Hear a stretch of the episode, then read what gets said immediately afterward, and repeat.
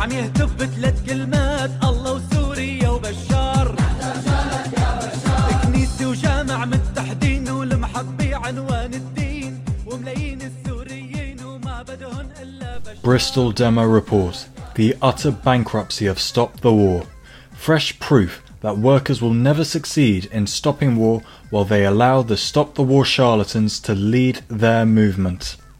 On Monday, the 16th of April 2018, following the launching of over a hundred 1,000 pound missiles against Syria by the US, Britain, and France on the previous Saturday, the Stop the War coalition held a demonstration in Bristol city centre ostensibly against further bombing of the country.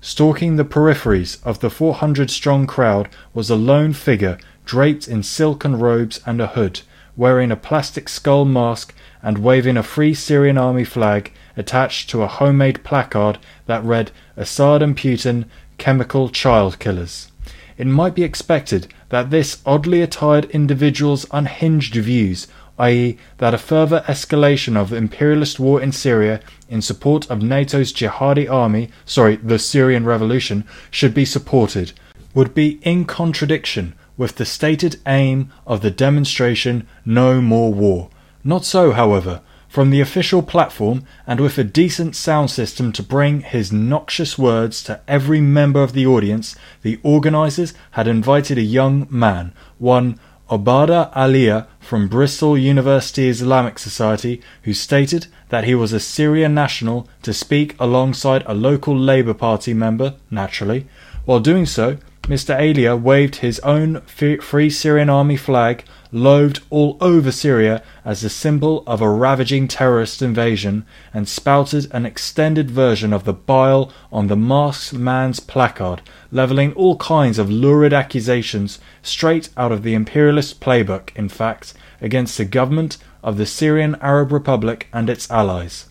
when the acquaintance of our Bristol party branch took the initiative and raised the two star flag of the Syrian Republic in opposition to this repulsive display, several of the organisers forced him to leave the side of the platform and then sent the police over to our stall to advise him that the flag of the legitimate Syrian state was inflammatory. This, then, is Stop the War's idea of anti war work with friends like these, the Syrian people stand no need of further enemies. With honey on their lips and daggers behind their backs, these scoundrels appoint themselves to lead the working class into a harmless, to the imperialist war effort, cul-de-sac of impotence and confusion. What, we ask, are the British workers who really want to stop imperialist war supposed to think when the official anti war movement is so happy, even after so many of the lies have been exposed, to promote the extremist sectarian views of those who are arguing in favour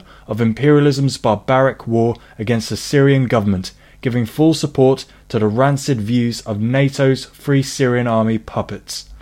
It was evident that plenty of people in the crowd had absolutely no issue with the red, black, and white two star flag of the Syrian Republic being flown by our friend, though they were surprised to see it. Amongst the throng, people were watching and listening to the charade being played out on the platform and questioning it. One activist our comrade spoke to, who stated that he had long felt disappointed with the narrow horizons of the local Stop the War branch, related how several years back he had questioned Chris Nineham, currently Stop the War Vice Chair and formerly a leading light of the Trotskyist Socialist Workers' Party, about Stop the War's action in ejecting Syrian peace and reconciliation worker Mother Agnes from its platform after Owen Jones and other assorted Trotskyist types demanded she be dropped from the panel as an Assad apologist before they would deign to grace it. According to this contact, the pressure brought to bear on the Stop the War leaders by these star speakers was too much to bear, and they caved in at the thought of losing the audience they hoped such stars would bring. In fact, this pressure has not been resisted for a single day of Stop the War's existence, for all its crowning about having mobilized the biggest demonstration ever seen in Britain on the 15th of February 2003, one month before the invasion of Iraq, the truth is that it was not Stop the War that mobilized the masses that day, but the section of capitalists who felt that war with Iraq wouldn't serve their ends. On the eve of the war, the capitalist-owned Daily Mirror told us, quote, a war won't save Britain from terror, unquote, and ran its printing press all night to make placards for the demo. Since that 2003 high, our movement has been on a downward spiral. Stop the War's resources have been controlled by a self appointed clique of left Labourites and hangers on who have consistently pushed the illusion that the only protest methods open to us are such tame activities as lobbying MPs, petitioning governments, and marching on weekends with plenty of notice with to the state.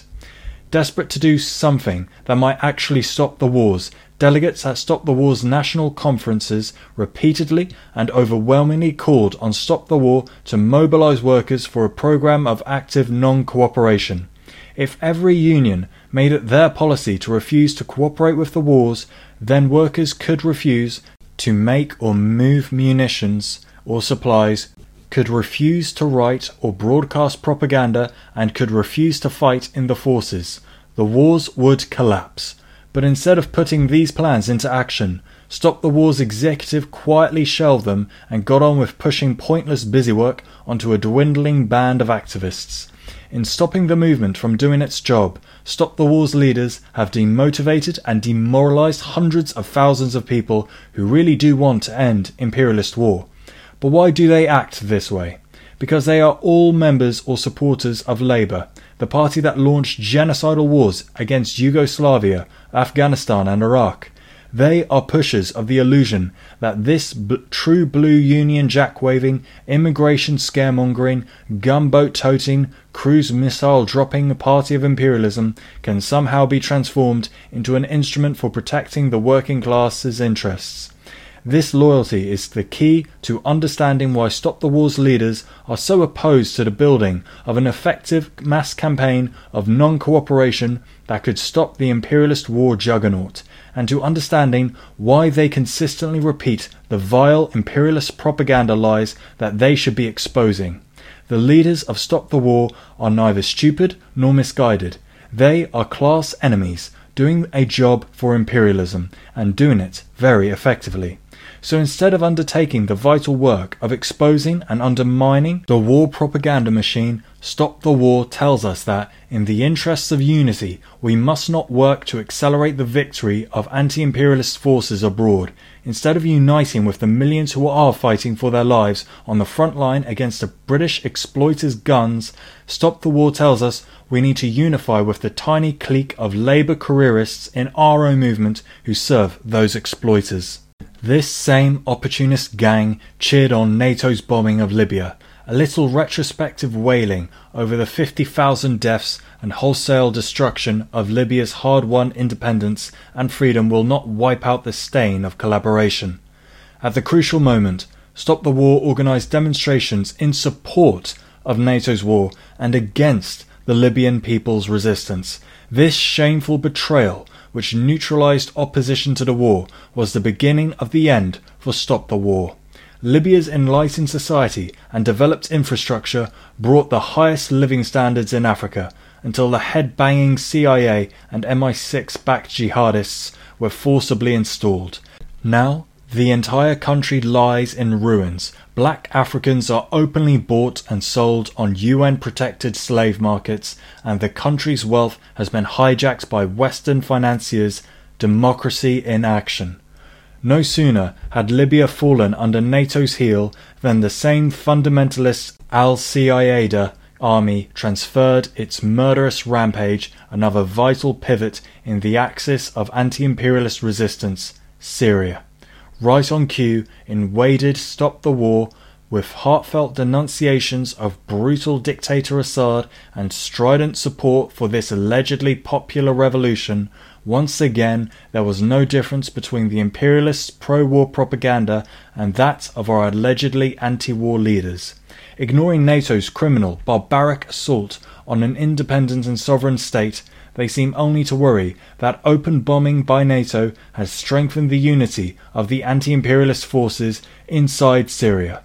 Moreover, Stop the War has consistently failed to give a platform to the few brave independent journalists like Vanessa Beeley and Eva Bartlett who are bringing real information out of Syria, exposing the imperialist lies about the country and blowing a hole through the warmongering narratives, preferring instead to give a platform to hysterical Assad bashers and Russophobes like Owen Jones who, not content with supporting the overthrow of Colonel Gaddafi and President Assad, are busily preparing the ground for war against Russia and China. This war drive is also being supported by Stop the War's leaders every time they repeat media lies about Chinese and Russian aggression, dumping, corruption, or dictatorship. This is war porn, aimed at demonizing countries that have committed no crime except to maintain their political and economic independence. A century ago, Lenin pointed out that we won't beat imperialism unless we also take on those who serve imperialist ends within our own movement. If we really want to stop war, we must get rid of all those who pose as friends of the people while binding our movement to the war chariot of imperialism. Today, it is clear that many of those who have struck with what remains of the official anti war movement, and many of those who have only recently started to wake up to the reality of the imperialist drive towards ever greater war, are becoming increasingly aware of the bankruptcy of Stop the War, which becomes more glaring each time we witness a spectacle such as the recent debacle in Bristol. Demand is growing for an organization that really does want to stop the imperialist war machine. We must rise to this challenge and strive to bring on board all those genuine anti war, anti imperialist activists who are still trying desperately to chart a course with the broken compass provided by Stop the War. A real anti war movement must start by standing up to imperialist propaganda and take as its central demands no cooperation with imperialist war, victory to the resistance.